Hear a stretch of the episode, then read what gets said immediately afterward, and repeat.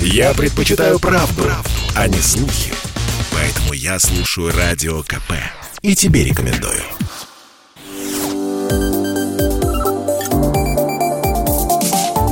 Что нового в союзное государство? Здравствуйте, в эфире программа «Что нового союзное государство». Я Михаил Антонов, и традиционно в завершении недели мы обсуждаем в прямом эфире с экспертами важные события в союзном государстве. Президент Беларуси Александр Лукашенко обсудил в четверг по телефону с Владимиром Путиным вопросы подготовки саммитов ЕАЭС и СНГ 14 и 15 октября в Минске, а также заседание Высшего Госсовета в ноябре. Палата представителей Национального собрания Беларуси приняла во втором чтении законопроект об изменении Конституции Республики Беларусь, которым предлагается ввести единый день голосования на выборах депутатов всех уровней. Государственный секретарь союзного государства Дмитрий Мезенцев назвал вмешательством в дела суверенных государств резолюцию Европарламента, осуждающую интеграцию России и Беларуси. Евродепутаты определили предметом своих забот не перспективы развития ЕС, а стратегические планы сотрудничества Беларуси и России, отметил Мезенцев. О том, что значит эта резолюция, Екатерина Шевцова поговорила с доцентом кафедры политических теорий МГИМО, политологом Кириллом Кириллом Коктышем. Кирилл Евгеньевич, здравствуйте. Здравствуйте. Ну что ж, хотелось обсудить вот какую новость. Э, депутаты Европарламента на этой неделе в ходе пленарной сессии большинство голосов приняли резолюцию по Беларуси, в которой осудили переговоры Москвы и Минска по подготовке союзных программ э, по интеграции. Хотелось бы узнать, что это было за, э, за сессия, да, и, собственно говоря, какие дальше это вот осуждение носит декларативный характер или это какой-то, не знаю, какой-то документ, резолюция, и что все это значит? Не, ну, во-первых, само осуждение, оно беспрецедентно, в том смысле, что это такое наглое вмешательство во внутренние дела, что, в общем-то, найти такие прецеденты даже не сразу получается. То есть в этом плане понятно, что Евро... Европарламент, конечно, выполняет терапевтическую функцию. Понятно, что он пытается, в общем-то, сформулировать ответы, в том числе и на неудачи Евросоюза в отношении белорусском направлении.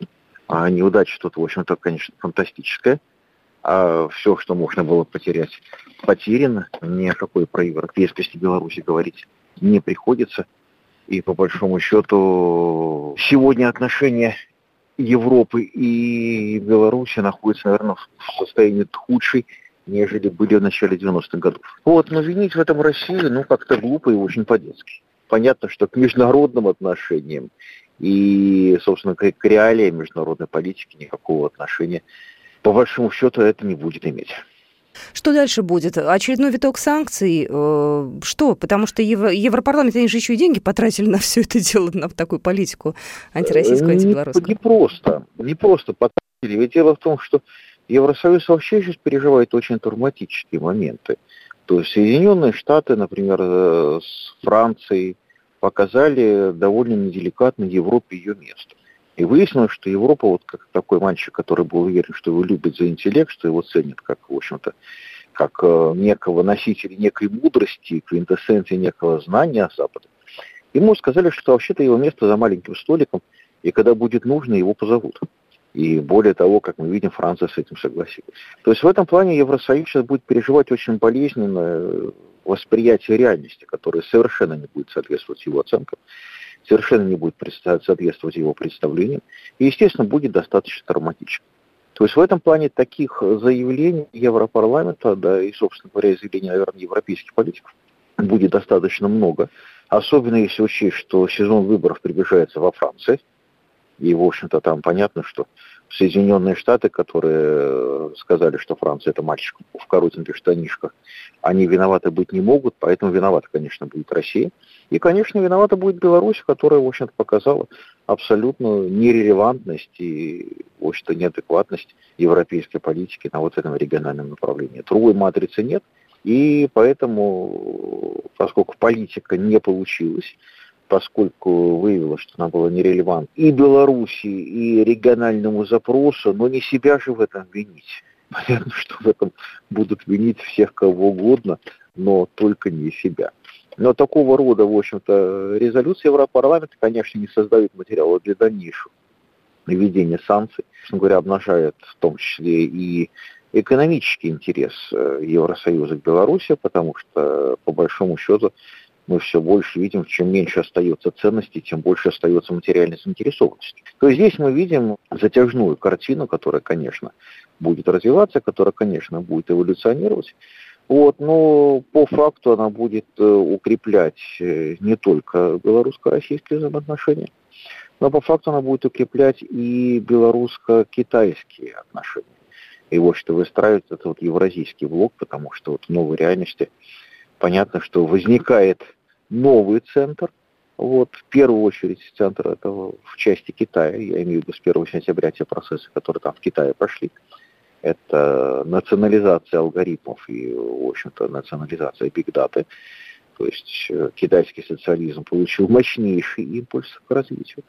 И в этом плане, э, в общем-то, союзные отношения вот с этим вот возникающим новым полюсом, они, конечно, с лихвой компенсируют все то, что будет потеряно на европейском направлении, которое, надо признать, и экономически абсолютно потеряло всю свою динамику.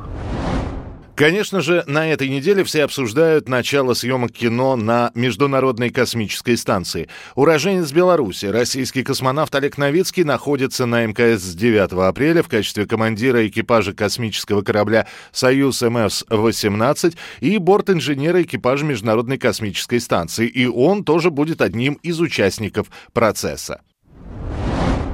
Первый в мире киноэкипаж приступил к работе на околоземной орбите. На МКС прибыли актриса Юлия Пересильд и режиссер Клим Шипенко. Сопровождал их российский космонавт Антон Шкаплеров. В составе экипажа на борту корабля впервые в истории был только один профессиональный космонавт. Согласно плану, Союз МС-19 к орбитальной станции отправился по двухвитковой схеме. По расчетам, он должен был добраться до нее за три с небольшим часа.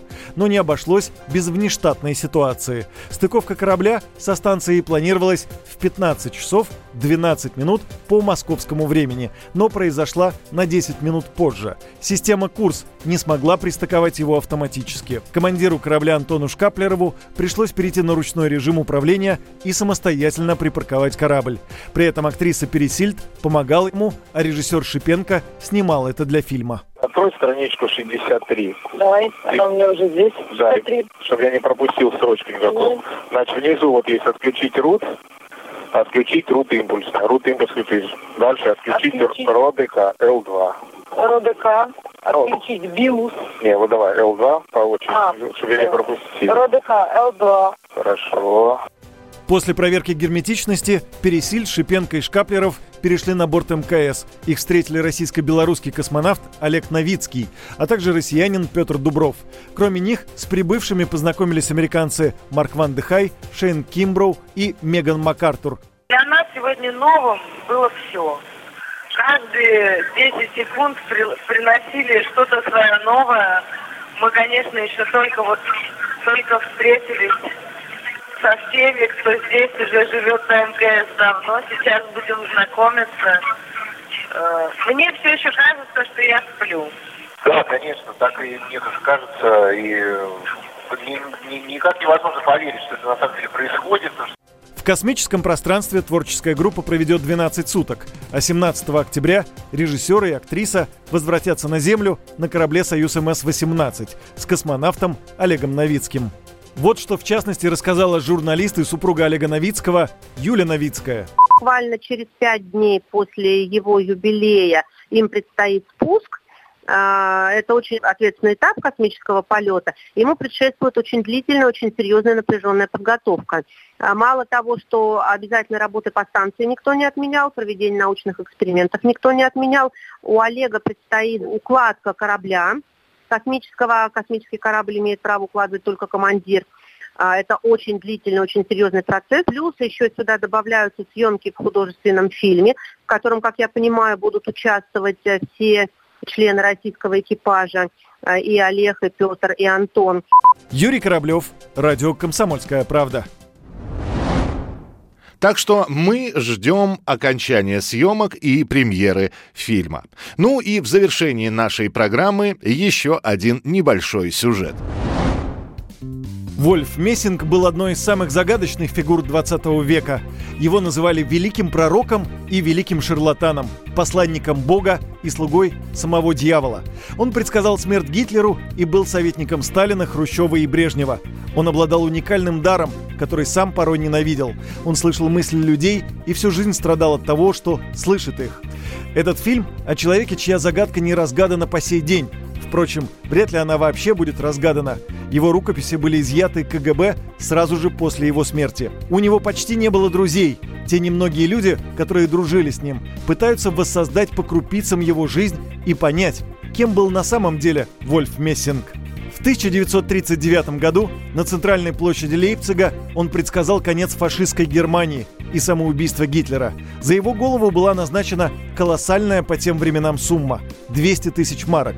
Мессинг все же был пойман гестаповцами, но, находясь за решеткой, умудрился собрать всех охраняющих его немцев, загипнотизировал их, внушив, что по полу камеры рассыпаны бриллианты. Смотрите сериал об уникальном человеке. Вольф Мессинг, видевший сквозь время на телеканале «Белрос» с 11 октября всю неделю по будням в 10 часов утра и вечером в 21.15.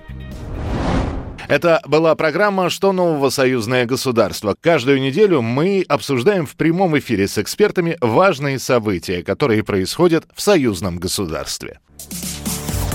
Что нового в союзное государство?